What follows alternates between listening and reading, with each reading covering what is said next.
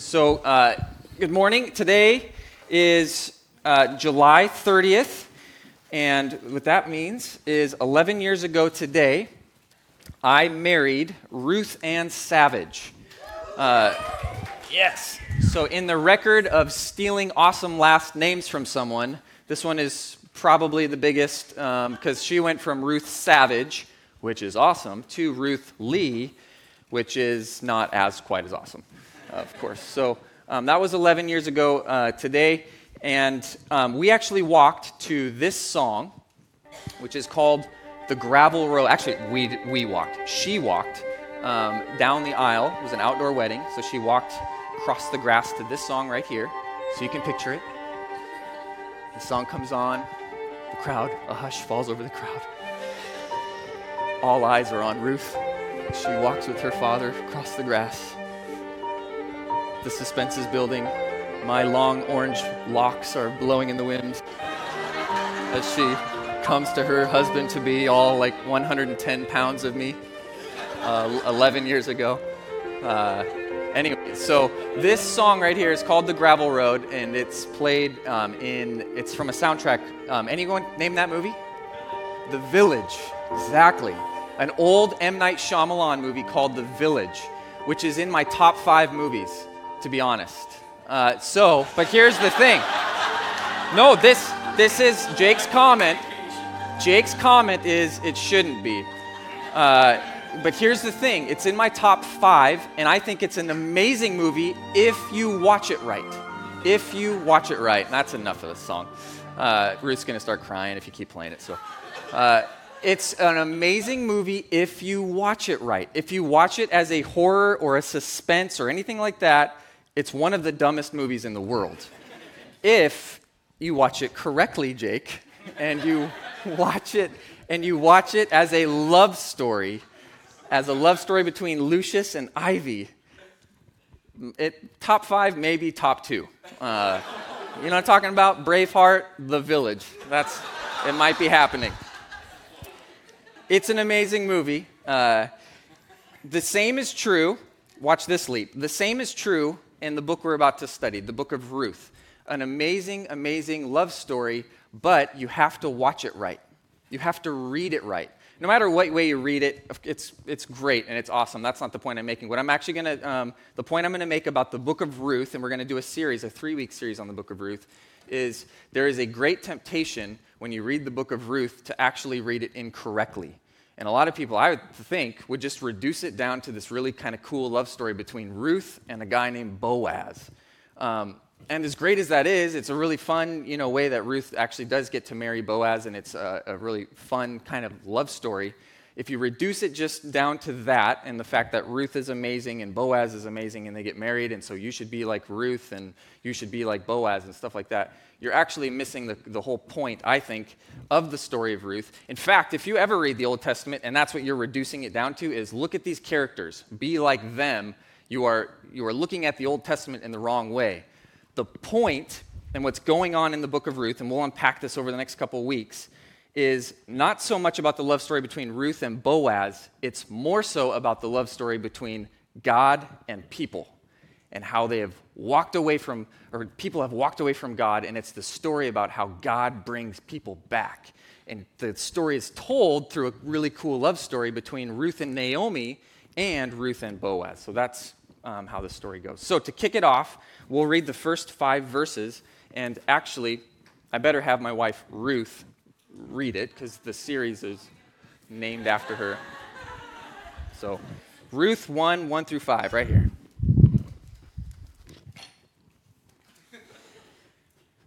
In the days when the judges ruled, there was a famine in the land, and a man of Bethlehem in Judah went to sojourn in the country of Moab, he and his wife and his two sons. The name of the man was Elimelech, and the name of his wife Naomi, and the names of his two sons were Mahlon and Chilion. They were Ephrathites from Bethlehem in Judah. They went into the country of Moab and remained there. But Elimelech, the husband of Naomi, died, and she was left with her two sons. These took Moabite wives. The name of the one was Orpah, and the name of the other Ruth. They lived there about 10 years, and both Mahlon and Chilion died, so that the woman was left without her two sons and her husband. That was really good reading. There were some uh, hard words in there. Thank you, wife of 11 years. Uh, so let's start with some context. So that's the beginning of the story of Ruth. Ruth is only four chapters long. If you don't know where it is in the Bible, it's in the Old Testament. I actually always forget where all the books of the Old Testament are. The way I remember that one is Joshua judges Ruth, Samuel. I don't know, it's like this weird phrase in my head. That's the order of the books. It's like if I'm talking to Samuel, I'm telling him Joshua judges Ruth, Samuel, and that's actually the order it is, and that's how I find it. So if that's helpful to you, good. If not, let's move on. Uh, so, starting with some context, verse 1, it says, In the days when the judges ruled, uh, there was a famine in the land. So, when was that? So, if you think of the timeline of the Old Testament, back in kids' church, and you're hearing all the stories and all that stuff, um, there was Moses, and he, uh, with God's help, rescued the people from Egypt. And then after Moses comes Joshua. He becomes the leader of God's people. And then they enter the promised land under Joshua's leadership. And that's um, the crazy story of Joshua and, and uh, basically conquest into the promised land. After Joshua dies, there is this 400 year span where it's literally when the judges ruled where there was no clear leader in Israel or in Judah. There was no clear king, and it was from about the year 1400 BC to 1000 BC. So this um, time frame is when the book of Ruth happened. Um, so if you're if you're reading the book of Judges, the book of Ruth is actually happening quietly in the background, and it's never mentioned. It's almost an afterthought. It's its own little book that comes after the book of Judges. So, what was it like during the time when the judges ruled. If you're in your Bible and you're in Ruth chapter 1 and you go back just one page, you'll be at the last verse of the book of Judges. And this is what it says Judges 21 25. In those days, the time of the judges, there was no king in Israel. Everyone did what was right in his own eyes. That was the name of the day for 400 years. That is not a thing, that's not trying to say that it was a great peaceful time in Israel or that it was like a very godly time where people were focused on, you know, God and his ways. What that verse is saying is it was actually a godless time. Um, there were pockets of people who would be faithful in things, but basically it was a roller coaster that was on repeat. So the, the people of God would rebel as a country. I mean, everybody would basically rebel against God. They would reject all authority. Anyone who was a priest or anything like that would be like, meh. And they would go their own way, and their lives looked exactly like the, the neighboring countries. They would worship all of these other gods, all these false gods, these idols, all this stuff. And what would happen over and over and over again is in his mercy, God would judge them. And he would bring these crazy circumstances and wars and famines and all these things to wake them up, to shake them out of their rebellion against him. So they would, they would rebel. God would like implode their world. Another country would come do, you know, take over, whatever it would be. And then finally they would repent. They would, there would be like this movement of God. The people would say, We've done wrong. We're returning to God. And he would bring about a, a judge, someone who would come in, usually it would be like some sort of military victory. Um, they would be uh, delivered from their enemies, and then the roller coaster would start over again, and they would rebel against God, and the whole thing would start over and over. So the stories about Gideon and Samson and Deborah and all these amazing things, um, that is the time of Judges. And in this case, in, in the book of Ruth, it says, and in that time, there was a famine in the land, which is just part of that roller coaster uh, that they were that they were on. So, in that context, if we keep going, it says, A man of Bethlehem in Judah went to sojourn in the country of Moab. So, there's the word, the, the city they're from, Bethlehem. Who was born in Bethlehem? Jesus. So, automatically, we should be going, okay, this is a small story in the Old Testament, but it sounds like in the larger story of the Bible, this actually might have some significance here. So, in the little town of Bethlehem, something's going on. If you thought that to yourself, you are absolutely right, because it has ripples that go all the way to the days of Jesus. It's amazing. Um, Bethlehem means, the actual meaning of the word is the house of bread. So, in the days when the judges ruled, there was a famine in the land. This family that lives in a town called House of Bread finds that there is, in fact, absolutely no bread. So, what they do is they sojourn in a country of the country of Moab. Moab is, if you're looking at a map, it would be about 40 miles southeast of where they're at in Bethlehem. So it's almost like us compared to what would that be like Maple Valley or Kent, east side of Kent or something like that. So as far as context goes, that's where they went. They sojourned in the country of Moab. He and his wife and his two sons. The name of the man was Elimelech or something like that, uh, which means God is king. That's the meaning of his name. God is king. And the name of his wife, Naomi, which means sweet. Pretty sweet name. Uh, and the names of his two sons were Mahlon and Chilion, or something like that again. And the names of their sons actually meant sick and dying. No joke. So you've got Elimelech, God is my king. That's a pretty good proclamation. You've got Naomi, God is sweet, or sweet. Uh, that's, that's great. And they name their two sons sick and dying. This kind of gives you a glimpse of the world they lived in. This was the time of the judges. There was a famine, and they're, they're, even their two sons, as they were birthing them, they knew that the fate of their two sons was in this context of just extreme struggle something like if we were watching a movie, we'd be about, what, six minutes in right now, and we would see that they have moved to this country called Moab. They've named their son sick and dying, and we'd be like, ooh, this is going to be a long, dusty road um, in this movie for this, um, for this family. So it says they were Ephrathites from Bethlehem and Judah. So, so here we're at in Ruth 1, it's zoomed in on one little family, and they decide that they're better off moving away from God to go to some other country where the god's name, the false god's name was Chemosh. They decide they're better off turning their backs away from God and his people, and they're going to take their own road, and they're going to go to a new place and try to start um, fresh. So it says they went into the country of Moab, and they remained there which is kind of a play on words. That at first it said they went there to sojourn, which kind of means like to pass through, right? But now it says they remained there. That's how it works actually in life. Like you have these intentions, oh, it's only going to be for six months or it's only going to be for a year. Yeah, it's not really the right thing to do or whatever it is.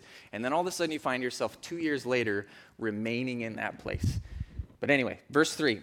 But Elimelech, the husband of Naomi, died, and she was left with her two sons, sick and dying. Uh, so all already she's in kind of a rough place. She's removed from her people. She's removed from all these different things. She's in a foreign country, and all she has is her sons. But there actually is a glimmer of hope in that um, at, at, this point, point in the story.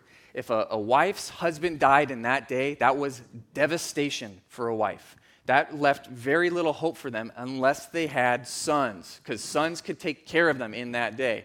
So there was still hope in the story. Uh, and then it says, they remained there. Uh, he died. She was left with her two sons. And then, verse 4 and these, the sons, took Moabite wives. So, if, if we were Israelites and we were reading this story and we were educated in the Old Testament like they were, especially back then, we would hear that phrase, and they took Moabite wives, and we would be appalled. For us today, we read, and they took Moabite wives, and we're like, hmm, okay, interesting. I wonder what Moabites are like. Uh, that's basically all it does to our minds. But back then, that would go directly against all sorts of stuff. But one example in Deuteronomy chapter 7, um, it says, essentially, it says, You will not take wives from the foreign countries around you. Why? Because they will lead you to worship other gods.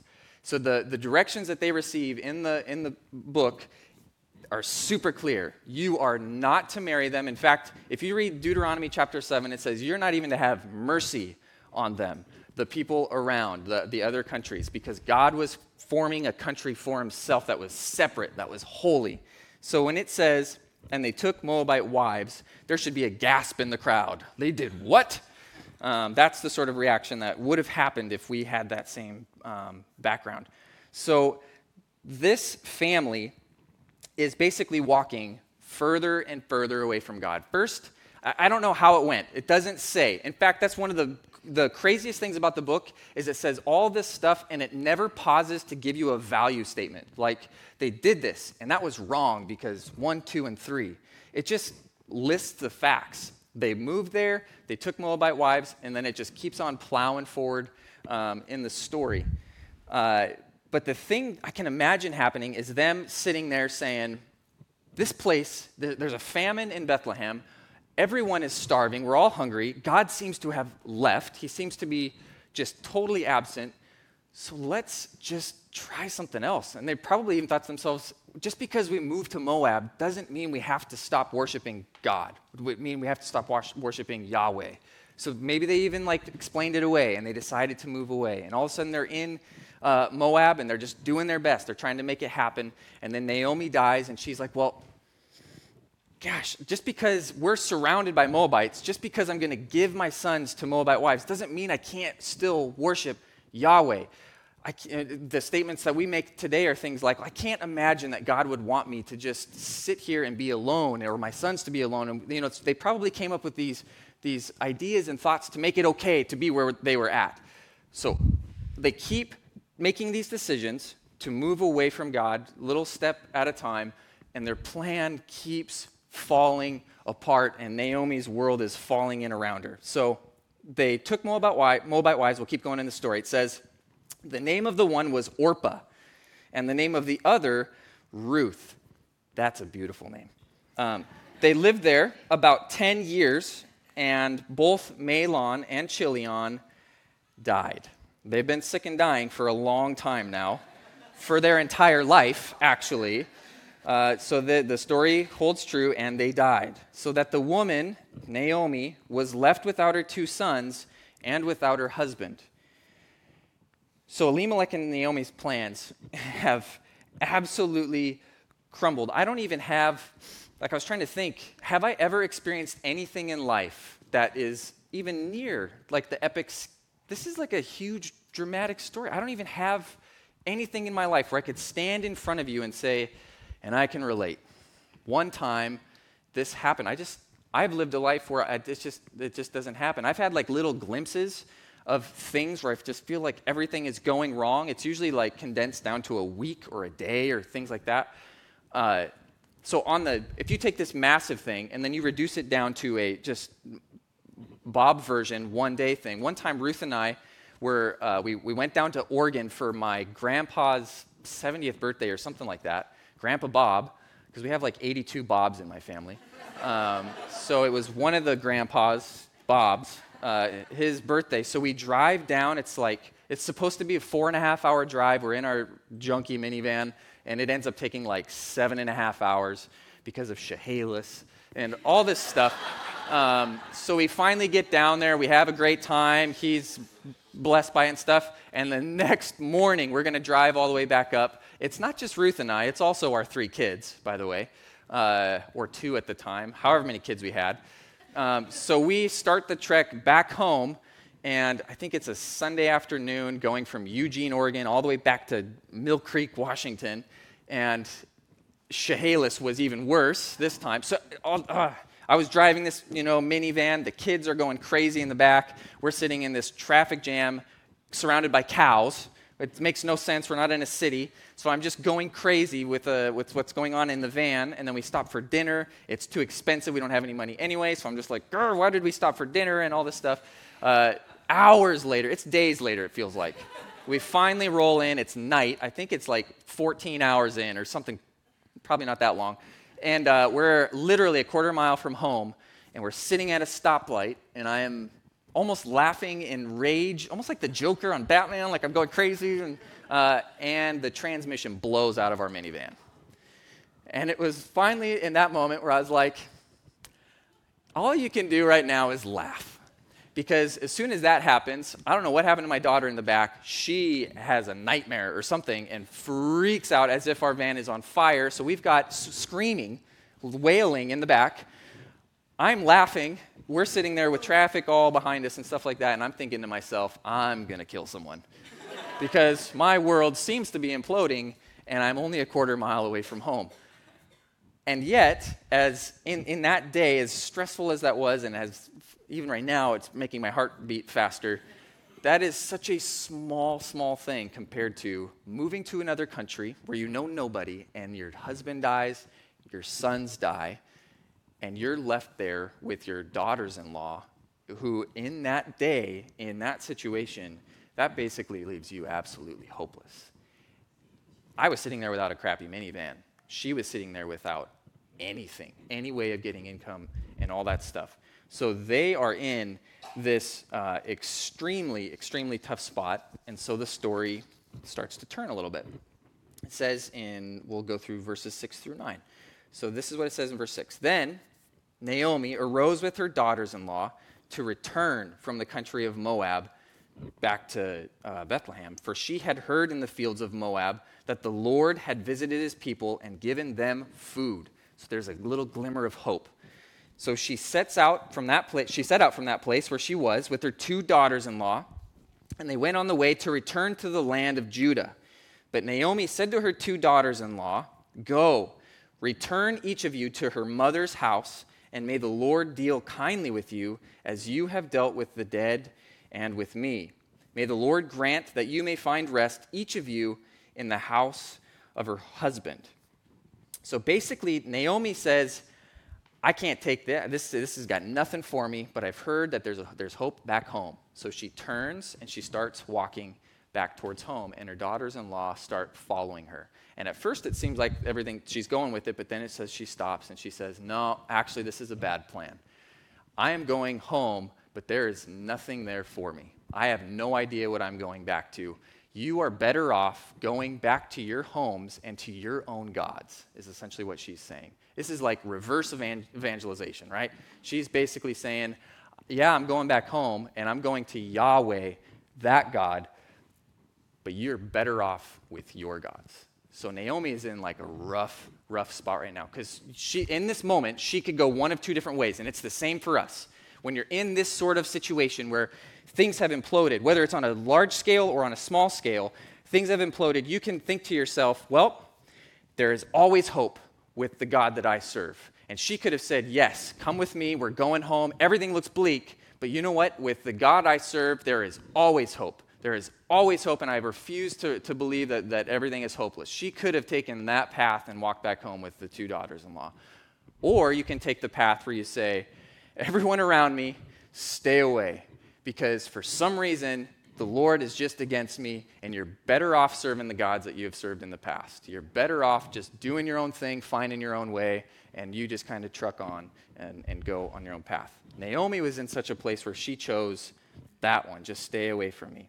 But in verse 13, uh, they, they kind of argue with her, and then in verse 13, she says, No, my daughters, it is exceedingly bitter to me for your sake that the hand of the Lord has gone out against me. That's sort of a play on words because her name means sweet. So when she says, To me, it is bitter that the Lord has gone out against me, uh, what she's saying is, ah, it's my, my path with God is not sweet. I do not see him as sweet. In fact, I see him as bitter. This whole thing is just bitter. So her faith has boiled down to one idea God has gone out against me. God is against me. I'm going to come back to that. We're going to kind of spend a couple minutes on that, but I'm going to, because Orpah, whose name is actually, it means gazelle, um, Orpah has taken off. She has taken Naomi's advice. She's gone back to her mother. And, but Ruth, it says, is still clinging to her. So Naomi turns to Ruth and says, See, your sister in law has gone back to her people and to her gods. Return after your sister in law. But Ruth said, and this is like Ruth's famous line, it's repeated at weddings, it's repeated all sorts of coffee mugs everywhere. Do not urge me to leave you or to return from following you. For where you go, I will go, and where you lodge, I will lodge. Your people shall be my people, and your God, my God. Where you die, I will die, and there I will be buried. May the Lord, may Yahweh Himself do so to me, and more also, if anything but death parts me from you the reason this ver- this statement that she's making is so amazing is she is essentially assigning herself for the rest of her life to poverty, to being single, to being childless, and to basically clinging on to Naomi as long as she's going to live, and then saying, and even after you die and you're gone, wherever we were, I'm going to stay there and I'm going to serve the God that you serve. In that time, to go back with Naomi would be to accept a fate where you're going to be alone for the rest of your life. So, this is an amazing, amazing, amazing act of love from Ruth uh, to her mother in law, uh, Naomi. Uh, she's casting herself, in a way, she's casting herself on Naomi, but she's actually casting herself on God Himself. Because when she says, May God judge me if I don't do what I'm saying, she's essentially saying, I'm going and I'm serving the God that I've heard about through you and I know is with your people. So even in like this dark, dark story, there's this really bright, glowing glimmer of faith that's happening. And I think that's one of the main points um, of the story. So it says, When Naomi saw that she, Ruth, was determined to go with her, she said no more. They had about 40 miles to walk, so that must have been an awkward walk. And then in verse 19, it says, The two of them went on until they came to Bethlehem. And when they came to Bethlehem, the whole town was stirred because of them. And the women said, Is this Naomi? You got to think this is more than 10 years later. Um, and she said to them, Do not call me Naomi. Do not call me sweet, for, uh, or call me Mara. Call me bitter, because the Almighty has dealt very bitterly with me. I went away full, and the Lord has brought me back empty. Why call me sweet when the Lord has testified against me and the Almighty has brought calamity upon me? So she she's saying, I went away full, the Lord has dealt bitterly with me, and he has brought me back empty. So this is what I want to spend just a couple minutes on. This is how life happens. Okay, so things life has a tendency to pummel us. And for some of us, most of life is really, really good, and the things that do pummel us are actually fairly small. Sometimes that's just the life we live. For others of us, we feel like it's just a constant beating. Every day, it just feels like life is hammering us. And what happens is, uh, I think it's something that we all have in common, is we start to hear these phrases related with how life is pummeling us in our own way and in our own situation. So for her, she must have had her husband died, and she must have had just this thought like, oh, God is, it seems like God is against me. But what, what happens for us is we, we fight that at first. And we say, no, we, no way. And we try to remain faithful to it. And we say, no, that's not true. Look at everything that's good, good, that's happening for us. We know the whole story, so we think to ourselves, no, I know Jesus loves me. He came, He died on that cross, and all this good stuff. We tell ourselves the gospel, and that's a really healthy thing. But life continues to pummel us, and these phrases play in our mind. Things like, the Lord is dealing bitterly with me. The Lord is against, the Lord has gone out against me. For things in our day, it's things like, I'm never enough. Or uh, it could be a thousand things. It could be not just about God, it could be about other people that are important to you. Like, she doesn't love me, or uh, she never trusts me, or he he's always doing this. Like, they're just these little phrases. I bet if you took a second to think about it, you could think of the phrases that have played in that video or that, that tape that's running in your mind all the time. You could probably name the phrases that you've heard in those dark moments, and you could probably think of times where you were disagreeing with those phrases, saying, No, that's not true, um, and, and you've tried to move by. For me, the phrase that's always pounded me since I was a little kid is, See? It literally sounds like this See? You're alone. You are walking through life alone. And it will play, and for you know, for plenty of times I've been like, no, I'm not alone. Like just and you just try to deal with it and you try to medicate it or you try to brush past it or things like that, and then something would happen. My parents aren't together. Well, guess what? It's because God has this path for you. You are alone. And there's like even phrases, I would try to medicate the phrase itself by saying, Yeah, I'm like the lone wolf if that's the life I got to live, I could do that. And I would try to like hold myself up under that weight. There are these phrases that happen and it just hits us and hits us and hits us like it's doing to Naomi. And then eventually, what you do, and I know all of us have done this, is you let your guard down. And there just comes a point where you say, Yeah, it's true. I'm alone. I'm always going to be alone. And then you just try to figure out where to go from there. It seems like in this case, this family said, We've tried to feed our family. It's a famine for everybody. God's gone. He's gone from Israel. And eventually they agreed with it and just said, Yeah, God's gone. Let's go to Moab. Maybe Chemosh or whoever that God is, maybe he can answer this. Then they get hit more. And Naomi's thinking to herself, I think God's against me. I think he's actually against me. And she probably fought it at the beginning, and eventually she just says, Yeah, everyone's gone. God is against me. And you can see as she walks into town, it's such a core conviction to her that she even like, it sounds like on the streets are telling the people, no, don't call me sweet. Call me bitter. That's who I am. When you make this agreement with this statement that's playing in your mind, the New Testament has a name for it. It's called a foothold. It's something that you give this power in your life to. And it literally, I think, has authority over you when you agree with it. When you say, yes, God is gone, or God's against me, or a thousand different things that you might be the way it, it plays in your mind. It becomes a foothold in your life, and it takes literally the power of Jesus to break that lie in your life. And it takes Him coming in with truth to say, God has not left you alone. He has been with you the entire time, and He actually loves you so much that here's an example. He sent His Son, that He died on the cross to bear your weight, and all these different things that are better and more true than the lie that you um, believe. The story that's happening to, to Naomi is actually, I think, a similar story that happens to all of us. Life hammers you. If we were to take a moment, or if we were able, I should say, to go back in time, and I know we haven't talked about the whole story. You might not know the whole story of Ruth yet, but it gets better. It gets way better. If we could go back in time and we could walk with Naomi down that road as she's telling everyone how bitter uh, it is to, that God has dealt with her, I was trying to think to myself, what would I tell her? knowing what I know today, what would I tell Naomi? And I think I would say at least, at least the, these three things. And they're the exact same things that I would want you to know and I would want you to, to internalize and walk away with.